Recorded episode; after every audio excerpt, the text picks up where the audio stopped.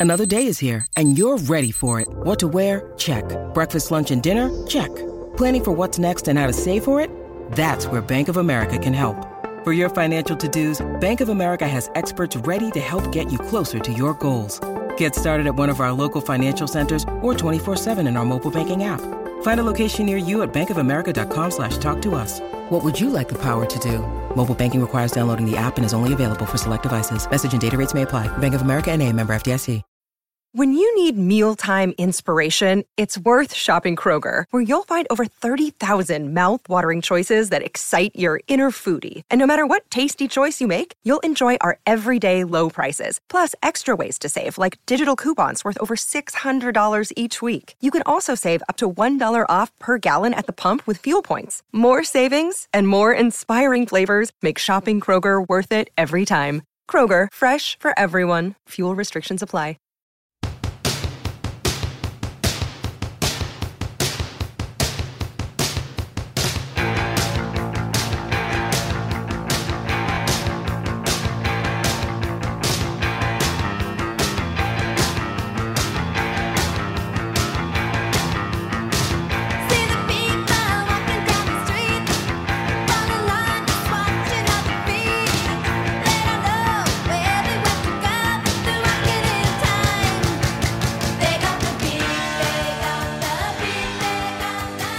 Listeners are probably familiar with that song.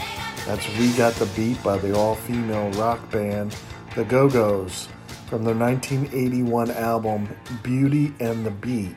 It's a song written by guitarist Charlotte Caffey, and Caffey will be the guest on this episode of the Goldmine podcast. This is Patrick Prince, editor of Goldmine, the music collectors magazine since 1974. And you could go to goldminemag.com to find out more. Charlotte Caffey will be interviewed for this episode. She'll talk about their debut album, We Got the Beat, and a new documentary about the Go Go's, simply titled The Go Go's, which will air on Showtime in August. There's a lot to the story of the Go Go's. They weren't manufactured in the IRS Records corporate warehouse. The band were a part of the Los Angeles punk scene for some time. Their members were a big part of the scene for years before the Go Go's were even officially a band. Charlotte, along with vocalist Belinda Carlisle, Gina Shock on drums, Kathy Valentine on bass, Jane Wiedlin on guitars, and former members bassist Margot Olavarria and drummer Elissa Bello were as punk as anyone on that scene in LA. It was only later that the band decided to add more of a pop flavor to their music. Now, we had Kathy Valentine on the podcast before promoting her autobiography, but we'll have Charlotte give her angle of the go go story. But first, let's give a chance to save on records with this promo. Art has value. That's right. Go to dekoentertainment.com and save 10% off at checkout with the code GOLDMINE artists like Angel, The Vibrators, White Lions Mike Tramp, Kansas's Steve Walsh, and others. That's dekoentertainment.com. Hey, is this Pat? Yeah. Oh, hey, Pat, it's Charlotte Caffey calling. Hey, how are you? Good, how are you? Thanks for being on time. Oh, I, I'm always on. I'm so on rock. I'm so on time all the time. So, what do you think about uh, the documentary, first of all? I love it. I, I'm so happy with it. I think that Alison Ellwood is an amazing storyteller and really wove the story in a way that shows who the band is, not like not like the uh, you know VH1 behind the music that just showed like oh they fight and they have pro you know so what Yes. you know who cares I mean you're in a relationship you know of course you're going to have ups and downs especially over 40 years so you know it's um I loved it I thought it was really really well done and I'm really really happy and excited for people to see it and it also shows our beginnings in the punk scene that a lot of people don't know I got to say that is uh, my favorite part because I was turned on to music, specifically your band, The Eyes, uh, that I didn't know about before. Now, you know, I'm a record collector. Um, I looked on Discogs to see if there was any Eyes vinyl, and there isn't much. There's a seven inch and um, something with the Dickies when you guys played live. But you're gonna turn you're gonna turn people on to uh, new sounds.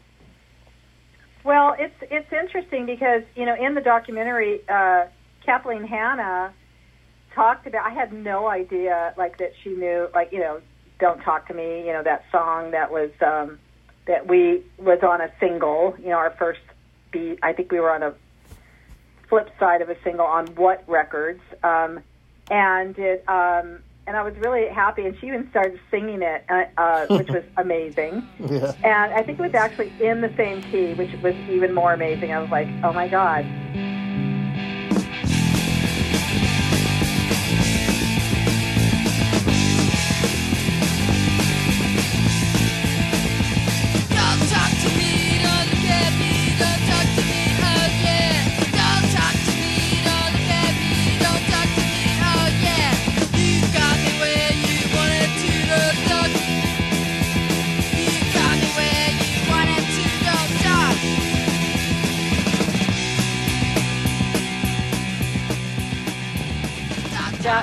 Really fun. I, that band was right before, and it had uh, Don. Well, I call him Don Bone, Bonebrake, but DJ Bonebrake. And then he went to, you know, he joined X when we started breaking up, and then I, the Go Go's were forming at that point, and I, you know, they were looking for members, and they knew me. They had seen me play, and um, approached me, and I said, "Yeah, sure, I'll join your band." Yeah. So, and then we formed the Go Go's. Yeah. Now, did you? So you must have. Um, I mean, there's a line in there that the Go Go's wouldn't have happened if there if it weren't for the L.A. punk scene. So you must have. It was like a community, right? You knew all the bands. I didn't grow up in that time. I grew up on the East Coast, so I always wondered, uh, you know, what it was like in that scene. You know, with the Germs and X and other bands. So you pretty much hung out with that whole, all those people, right? Yeah, yeah. The um, the Masque, uh, the underground club, the Right. Masque. Uh, that one, that was kind of like ground zero for. Uh, I think in late '77, uh, there's a. I think that they started having shows. I know that the Eyes played one of the first shows there, and um, it was uh, really exciting. Um, I had been in a couple different bands prior to that, just uh, kind of just having fun. But you know, the Eyes was the first ones where I just we got to play at you know some really cool places, and we I don't know, it was just a uh, a, t- a very cool moment in time. I'm always grateful that I was part of that. We had so much fun. I mean, the Masque was just insane. It was like you go down these stairs. It, I mean, that's why the fire department would always shut down shows because it's such a fire hazard. And it's this big cement room, so you can imagine the acoustics in there were like crazy. And inevitably, at the end of every weekend, there'd be broken toilets and like you know, it was just and and that's where we rehearsed too. So uh, the motel. I remember we shared a room with the motel, X and the motel, and the motels. We kind of like, you know, rotated our times of uh, rehearsing, and um, it was a very, very fun, very creative, very free time. You know, it was like all about self-expression, that the punk rock mu- movement, and that's exactly what happened there. Yeah, I, I was sa- seeing how Jane said that she felt power, powerful for the first time in her life. Probably because, um, you know, it's there was sort of this liberating creativity to it where you didn't have to follow the rules. You just express Yeah, yourself. no rules.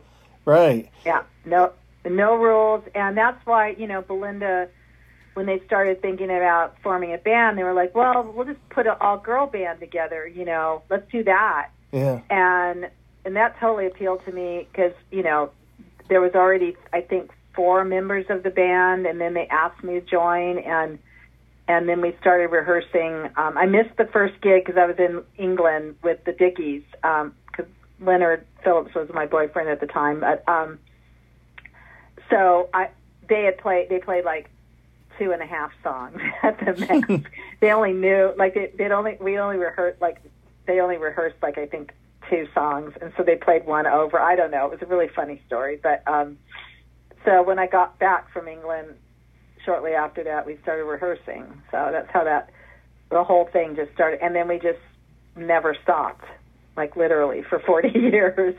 oh My God. And here you were, you were pretty much classically trained on piano, right? I mean, you knew musical theory. Yeah. And here you uh, go right into the punk scene, which it was. Well, you know what? I consciously thought, oh, I just had to forget all that shit. I mean, you know, it's like, no, this is has nothing. And it was that was a very freeing thing. This complete like nothing.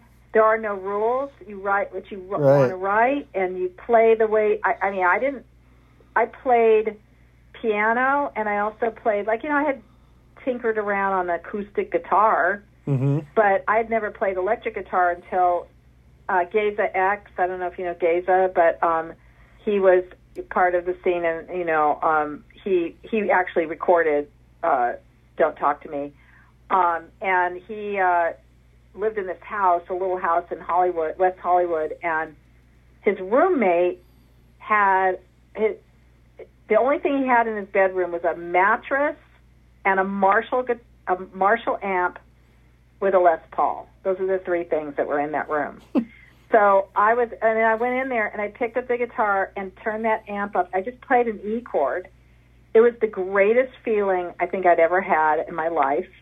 And I was like, oh my God. So when Belinda said, hey, you know, do you want to join the band? We- We need lead guitar. I was like, hell yeah. So, and that's where that came from. And then, you know,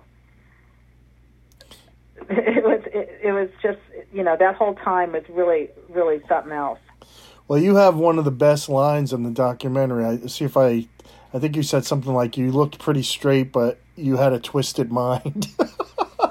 That, that that's true. Yeah, no, I mean you know I've been very open about my drug addiction and my right. you know that struggle and um, but as of last February, right before we shut everything down, I had celebrated 35 years of sobriety, Yeah. real sobriety, the kind Congratulations, that you don't.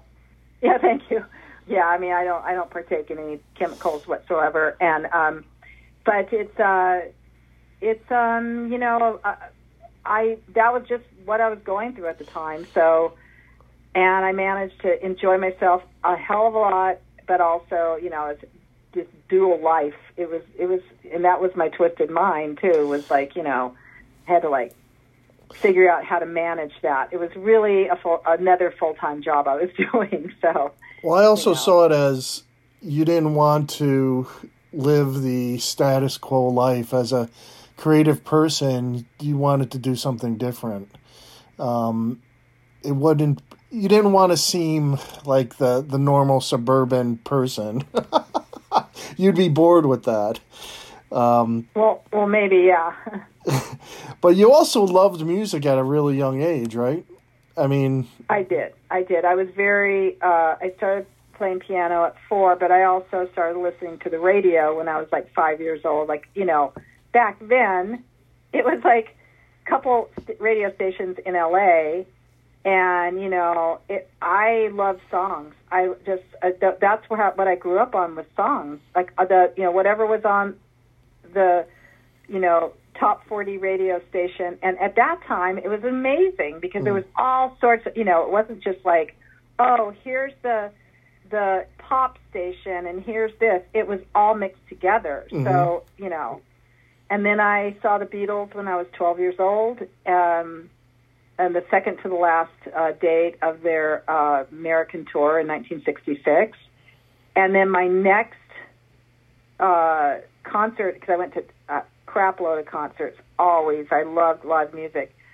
Uh, my next concert was Led Zeppelin, their very first tour Wow. in the state, and Jethro Tull was opening. So it was like this bookend of the Beatles, and then you have Led Zeppelin, Jethro Tull, yeah. and everything in between. You know, Right. so yeah.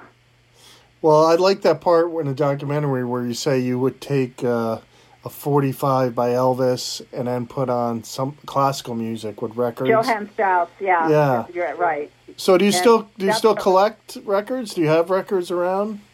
You had it at such Well, an I'm age. married. I'm married to Jeff McDonald of Redd Kross, and let's put it this way: we have, yeah, he's a he's a record collector. I have records. I we have a whole closet full that we call it the media closet, which is not really, but you know, we have sing like the collector. You know, our all our original uh, vinyl and um, yeah, yes. I mean, I love.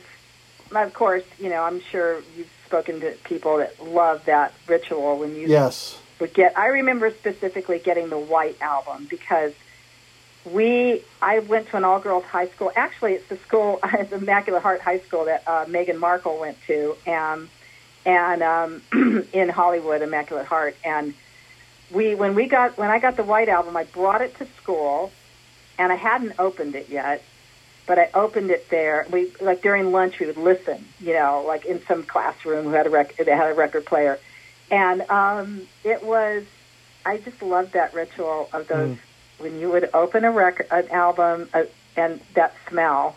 Number Yeah. one, and you take, you know, and you get to the you get to look at the lyrics. It was just it, everything about that was so amazing. And now it's different, but that's okay. It's just progress, you know. True, but I also like how you you make it. I, I I don't know if it was you, but at the beginning of the documentary, uh, someone says people automatically assume we were put together by some guy, but we did it Yeah. ourselves. Was that kind of a reference to the Runaways and other, you know, band all girl bands?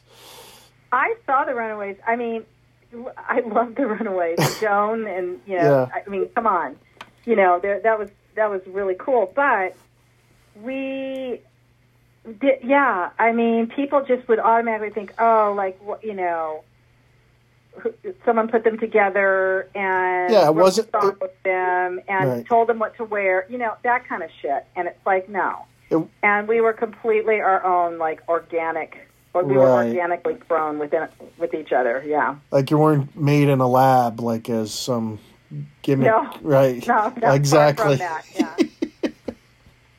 Um, but it was cool that you also your first. I mean, you you were the house band at the Whisky. I mean, that is just that must when you were playing when the Go Go's were playing there. Was that it during your time, or was that just before you joined the band? I started the band like with Belinda, Jane, me, and Elissa and Margot. We were the original members. Right. And so, yeah, we I was there from bef- when Belinda and uh, Margot. I was playing. I mean, here's, here's the story. I was playing at the Starwood, Yes. um, and it was the Jam, the Dickies, and the Eyes. And um, they came up to me, Belinda and Margot, and asked if they said, "We're putting together an all-girl band. Do you want to join? We need a lead guitarist." And I said, "Sure." Do you play lead guitar? Yeah, that was a lie because I didn't, but um, I figured I could learn. And um, so we started, you know, rehearsing when I got back from. I went to England briefly, and I got back, and we started rehearsing, and then we got some gigs, and our first gigs were the worst things I've ever heard in my life. It was horrifying. We were terrible, but there was something there. It was just something mm-hmm. like, whoa, okay, we just kept rehearsing. And then when we got Gina in the band, she kicked our asses. Like, you know, she's like, we have to rehearse every night. We got to get better. And I'm like, really? And we did, and we did get better. So, yeah, and then Kathy joined, and that was a, let's see, Gina joined, we started in 1978, and then Gina joined in 1979, and Kathy joined in 1980. So that's how it went. Well, what's interesting about that story, how you said you lied and said you knew how to play guitar, is that you went up to Kathy, right, and asked her if she. Yeah, and Kathy lied. Yeah, exactly. she had never played bass, so it's so funny. We've we've talked about that. It's like the perfect Did you? thing that that changed that that little those two little lies that changed our lives. You know. Were you suspicious, thinking, okay, she doesn't know how to play bass, or how are you feeling about You that? You know what? It, it was just that she she came into those. She she played at the Whisky. There were eight shows because there were four. Like, let's see, there were four nights, two shows a night that we had sold out on the the New Year's Eve run from like a December 30, 31, one and two, I think, of that 1980 going into 1981. She blew blew us away. She was fantastic, mm. and it was like it, that, cha- and that was just it. That was we're, you know, it felt like the picture was complete right then. You know, with Gina having replaced Elissa and Kathy having replaced Margot, that was just in my mind like, okay, we're this is this feels really good. And Everyone was on the same page and Right. moving in the same direction. Yeah, and Kathy still kicks ass. I mean, I, I heard her new stuff that went along with her um, autobiography, and uh, wow, the, Oh, mus- yeah. the music was so good. um, Yeah. Not that I'm surprised, but it really sounded contemporary and heavy and uh, cutting edge. It, it was so good. Um, so it goes to show how you guys still have it. You still have that creative energy. Yep, it never went away. Yeah.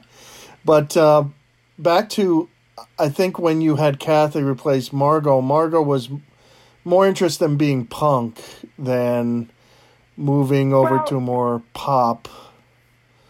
here's the thing. It, it, you're not, we're not just saying, oh, we're going to be a pop band now. We've always, you. It's like our saying is, you can take uh, the girl out of the punk, but you can't take the punk out of the girl. Hmm. We are still those girls that we hmm. were back in 1978. We're still that tough, you know, funny, raucous. That's who we are. But, you know, the music was evolving, and once the first record was made, you know, Richard Gottehrer, as much as we hated it when we first heard that record, hmm. We un- I, I understood we understood quickly that you know I wanted to be on the radio. I grew up with listening to Right. AM radio with those rec- radio stations that played top 40, mm-hmm. but all different kinds from rock to pop to whatever, you know. And it's like that's what the lists were back then.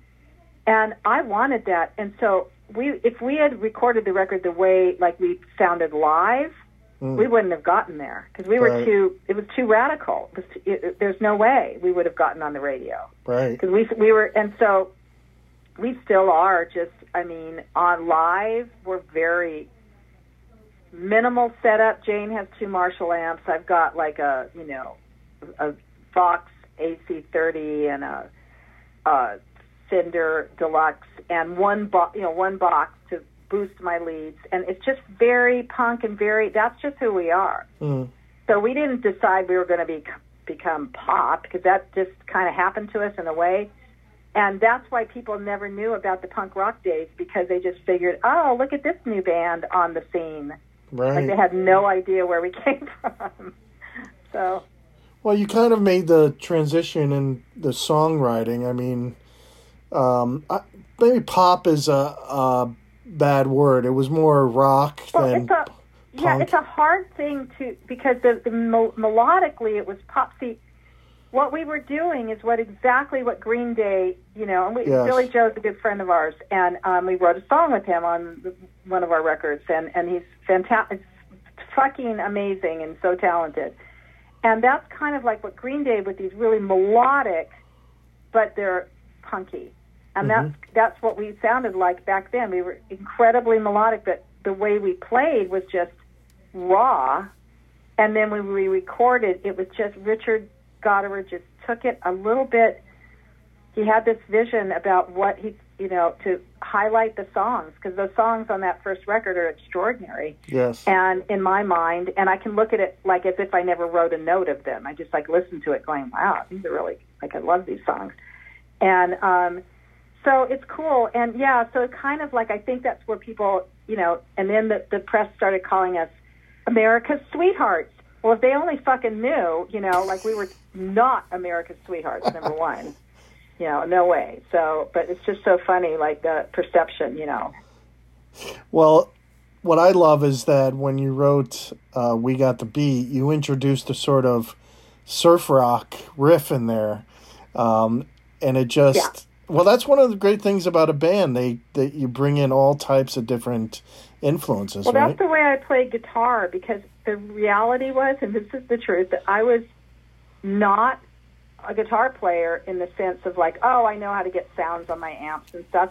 And I was always trying to get a sustain on the guitar amp because I because it sounded too choked when I played it, if that makes sense. And um, and I had a I had a twin reverb. You cannot really get. I mean, unless I had a master volume on there, and that that one did not. It was pre CBS. It didn't have a, a master volume.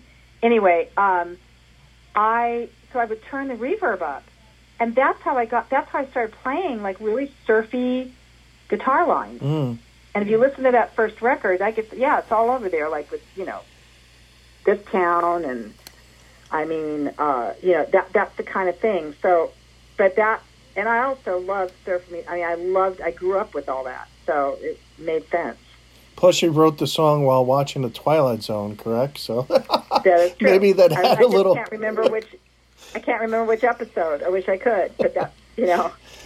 But then everything just sort of blew up, you know, like it just changed overnight where you went from playing small clubs to stadiums. Here you are, you intersect with the popularity of MTV.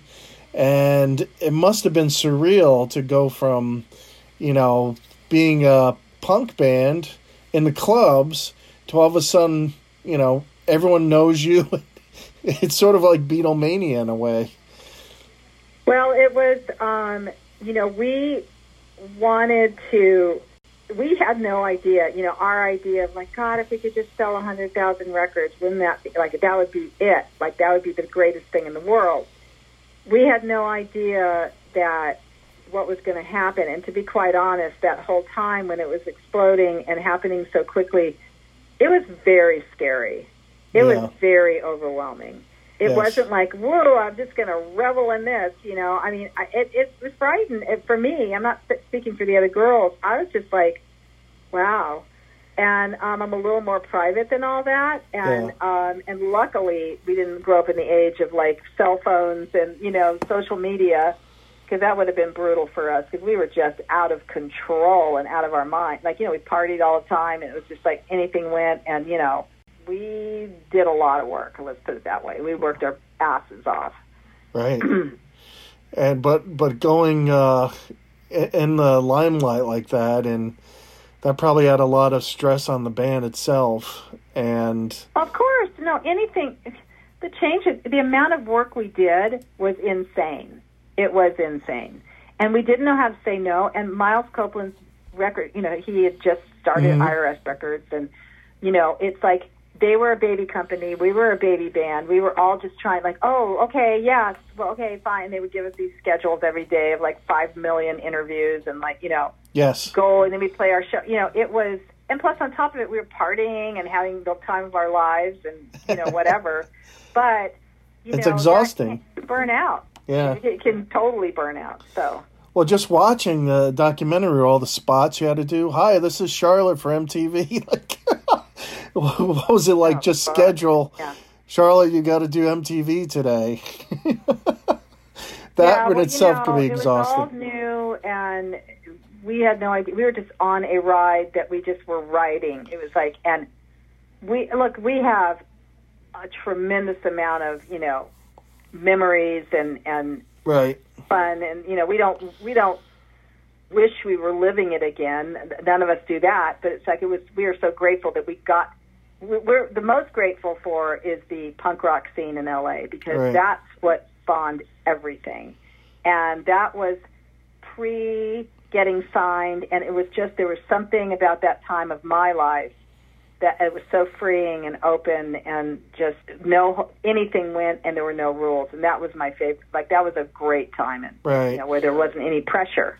Right. You know. Because when you get so big it becomes more of a business than you know. Yeah and the pressure you know and like who you're an artist. You don't want to think about music business you know but you but now and we learned that that's something you have to understand it's Right. important to understand it Right. because it's part of it's part of it you know and nowadays there's you know all sorts of aspects to it and people can it's kind of cool though because people can go back have gone back to doing diy stuff because there's so many ways of presenting yourself like youtube or whatever you know and Mm. it's a very different world but it's um yeah Well, as one of the main songwriters, it's got to be so different than wanting to write a song and having to write a song, and especially like pressure to hit, write a hit song.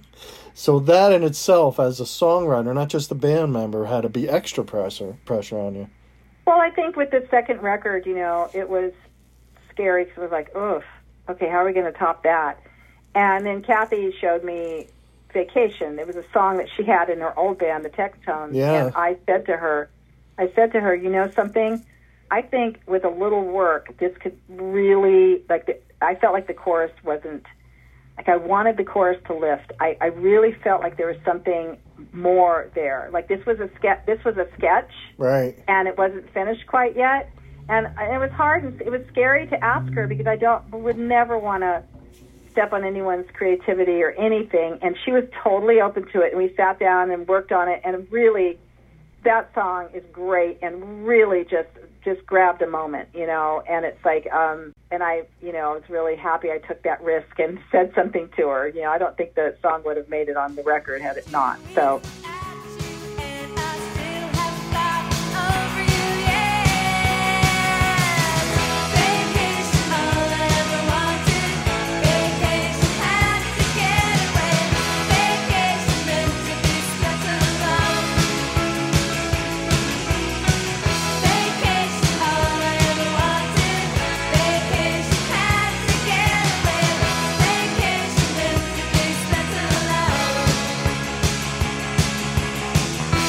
And then it became the whole basis of the uh, you know album with the album cover and everything, which is so ma- uh, so great.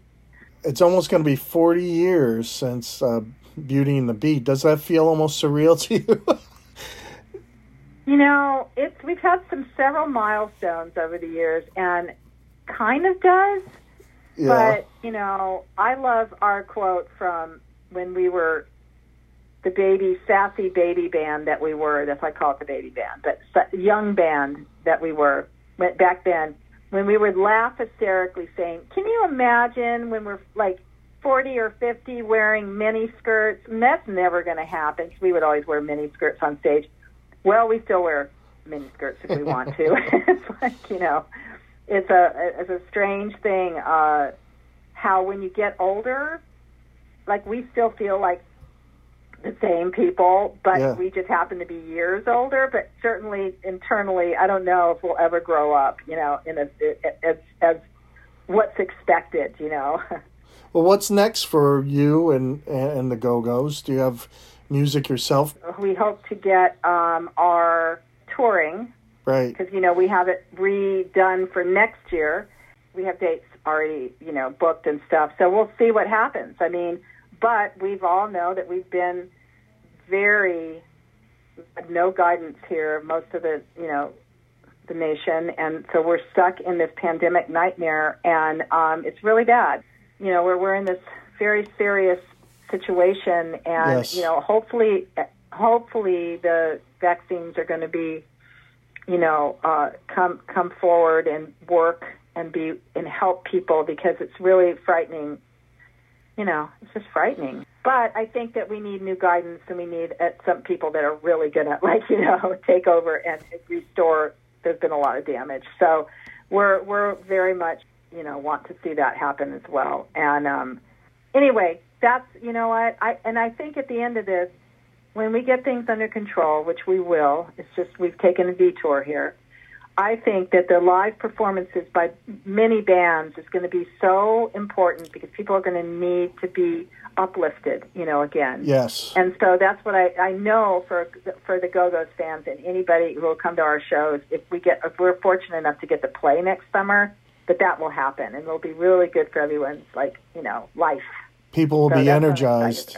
Yes. Yeah, yeah. So, um, but it was really nice talking to you. Yeah, well- I have to get- but I- Thank you for taking the time for Goldmine again. I know you've we've interviewed qu- you quite a few times, and and Yes, good luck with everything. And I'd love to hear your solo stuff too. I know you said you were uh, tinkering with that, so um, yeah, I, I always tinker with that. um, well, thank you so much. thanks, Charlotte. Okay, bye bye. Bye now. Thanks, Charlotte. Everyone listening, don't forget to watch the documentary The Go Go's on Showtime, airing in August. It's worth the watch, and you'll see a side of the Go Go's that you probably never expected.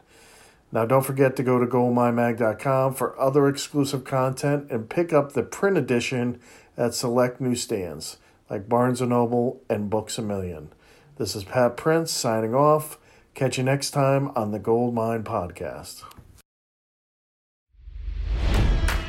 It's NFL draft season, and that means it's time to start thinking about fantasy football. FantasyPoints.com features industry leading experts and prognosticators using proprietary hand charted data to help you score more fantasy points. FantasyPoints.com is the place to go for whatever kind of fantasy football you play. Whether you play fantasy football, daily fantasy sports, or do a little bit of everything, Fantasy Points has the meticulously researched content to guide you to victory. And why wait for the fall? Fantasy Points also covers the new spring football league, the UFL. Join the guru, John Hansen, Scott Barrett, Joe Dolan, and other massive names in the fantasy football universe with an exclusive offer. Use code Pantheon for 15% off any fantasy points package, including the all in package, with access to every article, tool, and data nugget that Fantasy Points has to offer. That's fantasypoints.com and code Pantheon for 15% off at Fantasy Points. Fantasypoints.com. Code Pantheon. Score more fantasy points.